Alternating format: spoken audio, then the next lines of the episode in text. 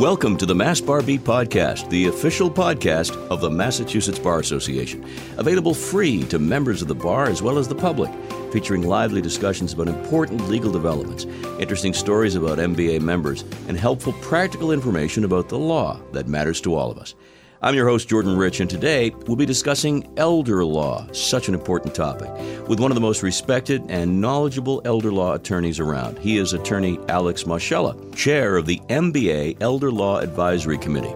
He and his fellow committee members will soon publish the 2018 Elder Law Update. Well, Alex, it's great to see you again. I say that because we go back a long way. Oh, it's fantastic, uh, Jordan, as we talked about today. We started out together almost at the MBA with Tell Law and all those tapes. Actually, seriously, it, has been a lot of fun over the years running into you, and your reputation as one of the experts in this area is absolutely foremost, and we're thrilled you're here for this podcast today. And what we thought we'd do is just talk about some general things that people should think about. First of all, before we get to that, the population is obviously getting older, and that really creates opportunity, but it also creates a need, doesn't it? Oh, absolutely. And all of a sudden, my age group, the baby boomers, I look in the mirror, Jordan, and I say, Am I really 70? so, those of us born from 1946 now, um, I'm often now the same age as my clients. And that's not only humbling, but I can relate to them in a different way than I was when I was 50. So as we age, we get the 50, the 60, and then when you turn 70, there's a whole host of issues that then surface. And then, you know, the oldest of the old, they say are 90 plus now, and we also have the 100 year centenarian. So mm, mm, aging mm. is, it's, it's, it's, it, it's like booming in ways the needs are so different by the age segment too. And it's so important for people, whether they're in that age category or they have parents in that age category, to sort of know what topics matter. And that's what we're going to focus on in today's podcast. You've been involved for many years in elder law. And before we get to the first topic, let's talk about what you've been doing with the education programs for the Mass Bar. Just to update people, I'm holding the 2017 Elder Law Education Program booklet, but you're hard at work on the 18. Right, right in front of me now is the update of the eighth edition. So this is the ninth edition. So the MBA and the Massachusetts uh, chapter of the National Academy of Elder Law Attorneys, Jordan, has a partnership to bring together the most experienced practitioners in these areas that we cover from A to Z in aging law and elder law to do this terrific resource guide for Elder Law Month in May. And it's one of the most comprehensive guidebooks. As a matter of fact, it's for the lawyers when they go to speak to the local Council for Aging network mm-hmm. for Elder Law Month in May, but it covers everything in clear, concise consumer language. I was going to say for, on every topic that, that's out for there. For non-lawyers, it's really helpful as a guide, and I know a lot of listeners who are in that baby boomer cusp as I am or should be thinking about these things if they haven't already done Precisely. So. And this is written for the consumer, not the attorney. Right, right. So let's begin with some of the basics for the consumer listening, and that is important documents we need to have as we get older, as our needs change. Give us a rundown. Terrific question. I think the number one, and we're not going to say, well, you've got to have a trust because that may depend on your situation. Even a will, you can say, is essential. But I would say, in my experience, it's a healthcare proxy. In the event you or I become incapacitated, who do we trust enough to be our agent and then a backup person? Because Massachusetts is not a living will state in terms of like by statute, we don't recognize living wills, which I believe is not as a, empowering as a healthcare proxy, where you just name someone that if you're incapacitated would know what your wishes are as to end of life uh, mm. decision making or how you feel about tube feeding or do not resuscitate orders. So, very important document. These are things that are so routine for people who know what they're doing in your field. Oh, precisely. So, and, and, and getting it done early and just getting it out of the way takes all of the worry out of it, and you just know that it's done, right? Exactly. But if you're even admitted to a hospital for an outpatient, uh, an inpatient procedure, mm-hmm. as well as an outpatient, they will often ask you, do you have a healthcare proxy? So you want to have that done ahead of time, and it's not a difficult form. Then there's the power of attorney. In the event we're incapacitated, who do you trust to handle your finances for you? Mm. Now, if you have joint accounts, naturally the joint account holder is going to jump in and do things. But there's so many situations, Jordan, that I've experienced where someone becomes ill and you need that power of attorney, even to help with the sale of a house or go to a bank to access funds. And also, you got to be careful because if you name the wrong person, they can rip you off. Exactly. And also, the idea of updating or taking a look at your various documents is important because, as you say, things change. Precisely. Uh, so it's a good idea, even if you just have a, a note in your calendar, call attorney X or Y to at least examine what we have. Yes, especially if there's a death of a spouse or any change in your personal or family situation, a remarriage, or something happened, God forbid, to uh, a, a child or a family member, or just looking at it. And you might say every two to five years is the window where you want to look at your documents. And did you want to go through some of the other documents? I would love to, please. And you've got a, a, a nice, concise list here, please. Uh, well, the other is everyone feels as though I must have a will. God forbid I don't have a will. Mm. So I think it's important to just talk about the probate process. The only time, Jordan, you really need a will is when the last to die and when you have n- property in your name alone. So if you have a joint bank account or uh, you own real estate with a with a spouse or you have a trust, those are all non-probate assets because the name on that document is not yours alone. The, the public often gets confused. Well, I've got to have a will. Yes, it's important to look at a will, and it's an essential document, but you want to look at how your property is titled, who the beneficiaries are with IRAs or qualified plans, hmm. because those are non probate assets. Those don't pass according to the will. So people get confused sometimes and say, oh my God, something's going to happen. I'd say, well, if you have a life insurance policy, who are the beneficiaries? Makes sense? Non probate asset, Right. doesn't pass under a will. You have accounts, uh, you have IRAs, who's the beneficiary? So that's an important distinction. And then there's the use of a trust, which avoids probate. And that's an excellent vehicle to have a trust where upon your death, everything can pour over to a trust, or you could have a living trust where you're alive. I know there are two very important terms when it comes to trusts, and since you're here, I'll have you define them clearly revocable and irrevocable. Very important to understand, Jordan, and also very confusing. Revocable, or revocable, as you said, we pronounce it two ways, um, means that you can change it any time you want. And you control it. You can be the trustee. You don't give up any control, but you give up the asset protection from creditors. And it doesn't help to protect things from that nursing home where I see that a lot in elder law. Someone will come to me and say, How do I protect my house? How do I protect that bank account I've set aside for a grandchild or a niece or nephew? That's where you have to and must use an irrevocable ch- trust, which means you can never change it. You give up control to an independent trustee, and then you have different beneficiaries. You may be able to, in some circumstances, to get the interest on that money, Jordan, but you've got to give up control of the principal to protect it from uh, MassHealth if you were to enter a nursing home. And oftentimes, if you want to be aggressive to get that five year clock running, which is that disqualification period when people will say, oh my God, a nursing home is 15000 a month. What can I do to protect things? The so famous look back The famous look back. that we hear so much about. Yes. This is, by the way, so important for people listening in. If you haven't addressed this or thought about this, or if you have elder parents and they haven't done anything about this, think very closely because you've seen, I'm sure, in your experience, Alex, devastation to a family because they didn't plan ahead when nursing home costs erupt, right? Yes, and also what's sad, also, Jordan, is that, and I think there's a lot of misleading advertising out there in the um, the radio, which, um, as a lawyer, I sometimes get very concerned about because it doesn't give the public full information. Is that when there's a healthy spouse at home, you want to protect that assets because you might have a spouse whose husband is in their 70s with Parkinson's, Alzheimer's disease, some other form of a debilitating uh, illness, and I've seen the whole spectrum of them that create a very, very significant crisis where that healthy spouse who's in her 70s has to hold on to all the assets.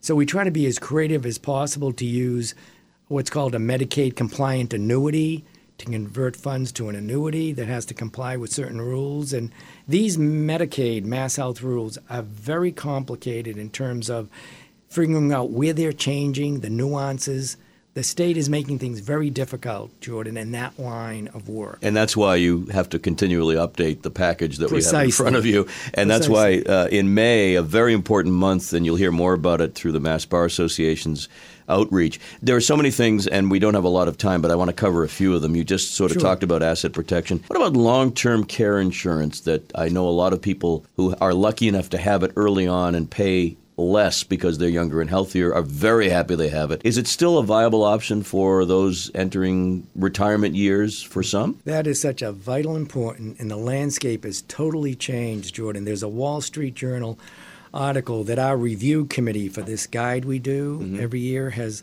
looked at carefully, where a number of the major providers of long term care insurance are getting out of the business because the claims are so great. The underwriting features have changed so much that they're giving some premium holders triple and quadruple premium increases. So they can't afford it and they cancel it.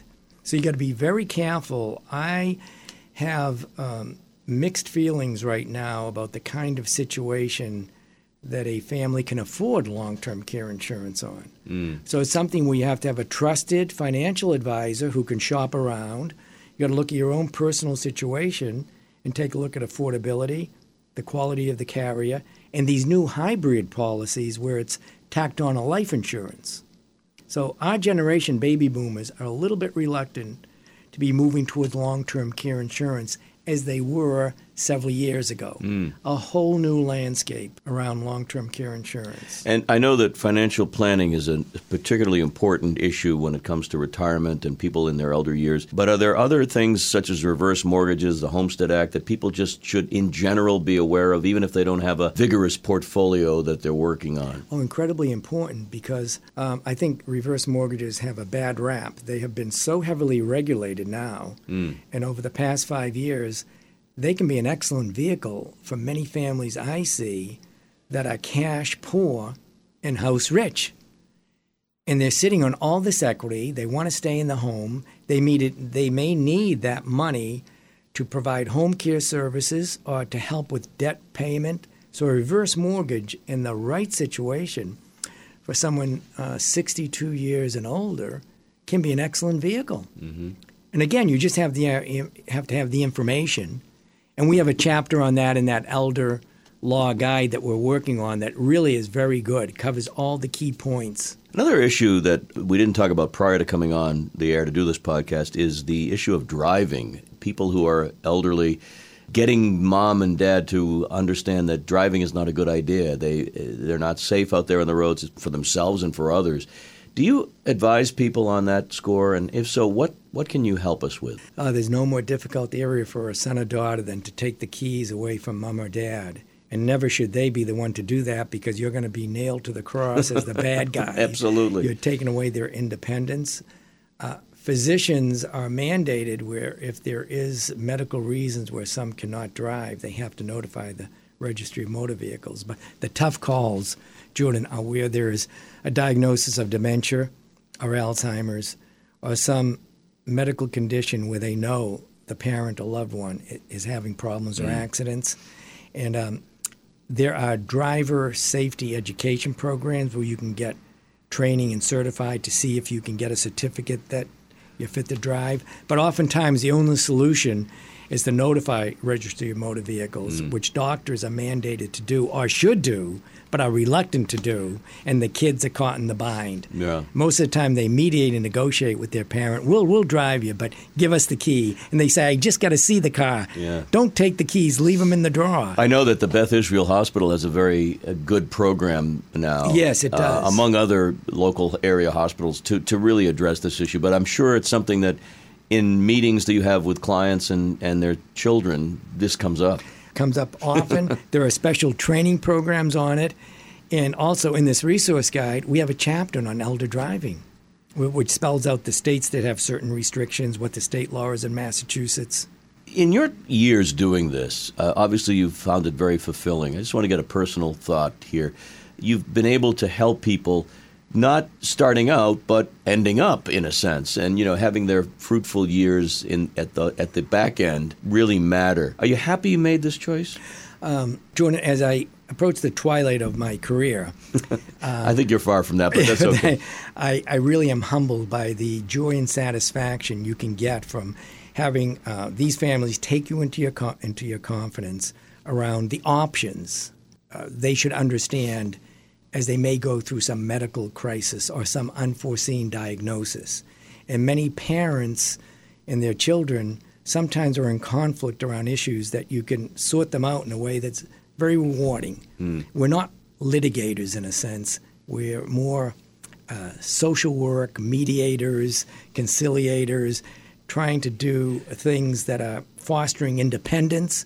And there may be a conflict with the kids sometimes. and right. our loyalty is to that elderly client, not to the children who we, we embrace to have in the room.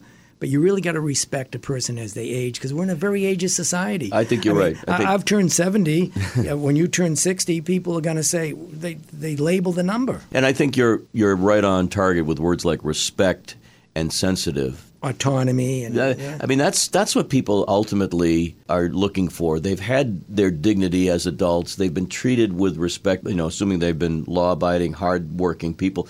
And all of a sudden, just because they have gray hair and they're not working anymore, why shouldn't that still happen? So, going forward in terms of the industry, or not the industry, but going forward in terms of the arm of the law, elder law, I'm sure there are good people coming up through the ranks that have that sense of sensitivity and heart. Well, I think they are there, and those of us that have paved a way earlier in our career, we see a great enthusiasm where through the National Academy of Elder Law Attorneys, the Massachusetts chapter of the National Academy of Attorneys has uh, close to a thousand members, the education programs, the websites. You just need to be sure you're talking to an experienced, competent elder law attorney. We even have a certification, certified elder law attorney. And the I mean- Mass Bar Association, for which Correct. you've been part of this team since uh, day one, it seems, has been very much focused on this. And tell us again, in, in May, I mean, obviously it's a, a little early here, but it's a good idea to plan early. The ninth edition's coming out of the Elder Law Guide, but uh, there'll be other activities, I understand, through the month. Uh, yes, it's elder. It's National Elder Law Month, but in Massachusetts, um, the Mass Bar in this uh, Mass Chapter Elder Law Attorney produces this guide, Jordan, and then we go out to through the councils of aging. There's one in every city and town in Massachusetts. So we try to match up an experienced elder law attorney with that local council for aging Right. to do a talk based on the guide. So the Council for Aging has these guidebooks to give out. The lawyer speaks to certain topics of interest Right. Throughout the state. So it's great. It This is- engages all the lawyers in that process. And and doing this podcast and having you on as a guest is so wonderful. First of all, to see you again, but also to help spread the word that this is coming up and that there's a real link between the community, the legal community, and the elder community. And we're fostering more of that strength and that link, which is great. yes, it's really information dissemination, right, you know, and right. outreach.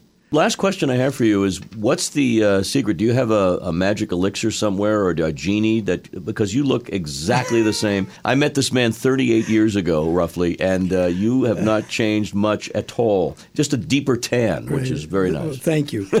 well, I've learned from my elder clients when if I was to say, "What have you learned about aging well?" Yes. uh, my message is um, avoid social isolation. Mm. And it's very hard when a, a spouse uh, passes. You need to stay engaged with family, friends, career. I mean, I think you got to just keep on doing as long as you can do. Right. Because when you don't have that sense of relevance, purpose, and you can do it in many ways through volunteering, through your family, through reading, but you have to somehow have something you love, something to do, and something you believe in. And I've seen so many elders, Jordan, who then get isolated, depressed, and then the immune systems break down.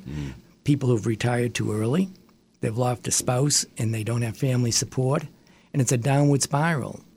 I mean, some of the other diseases that come up we can't control, and you've got to deal with those early stage Alzheimer's, Parkinson's, um, heart related problems, all of those medical conditions. We're in a great center to be able to access the best medical care. So we should be able to deal with those unforeseen medical diagnoses. Well, thanks for imparting not just the legal knowledge that you have so well crafted, but the knowledge about life. you're a great, you're a great friend and a wonderful ambassador for the elder law attorneys. Alex Moschella, thank you. it's kind of you to say that, and we have a remarkable friendship forever. Attorney Alex Moschella has been our guest. If you want to know more about the work he and his committee is doing, visit massbar.org. You've been listening to the Mass Bar Beat podcast, available free at massbar.org and downloadable on most popular podcast platforms, including Apple, SoundCloud, Google Music Play, and more. If you're a consumer and you need some legal help, contact the Mass Bar Association's lawyer referral service by calling 866 627 7577. That number again, 866 627 7577. Or visit masslawhelp.com. Please let us connect you to a lawyer today. Mass Bar Beat, produced by the Massachusetts Bar Association. We invite you to subscribe so you'll never miss a beat. This is Jordan Rich, thanking you for listening.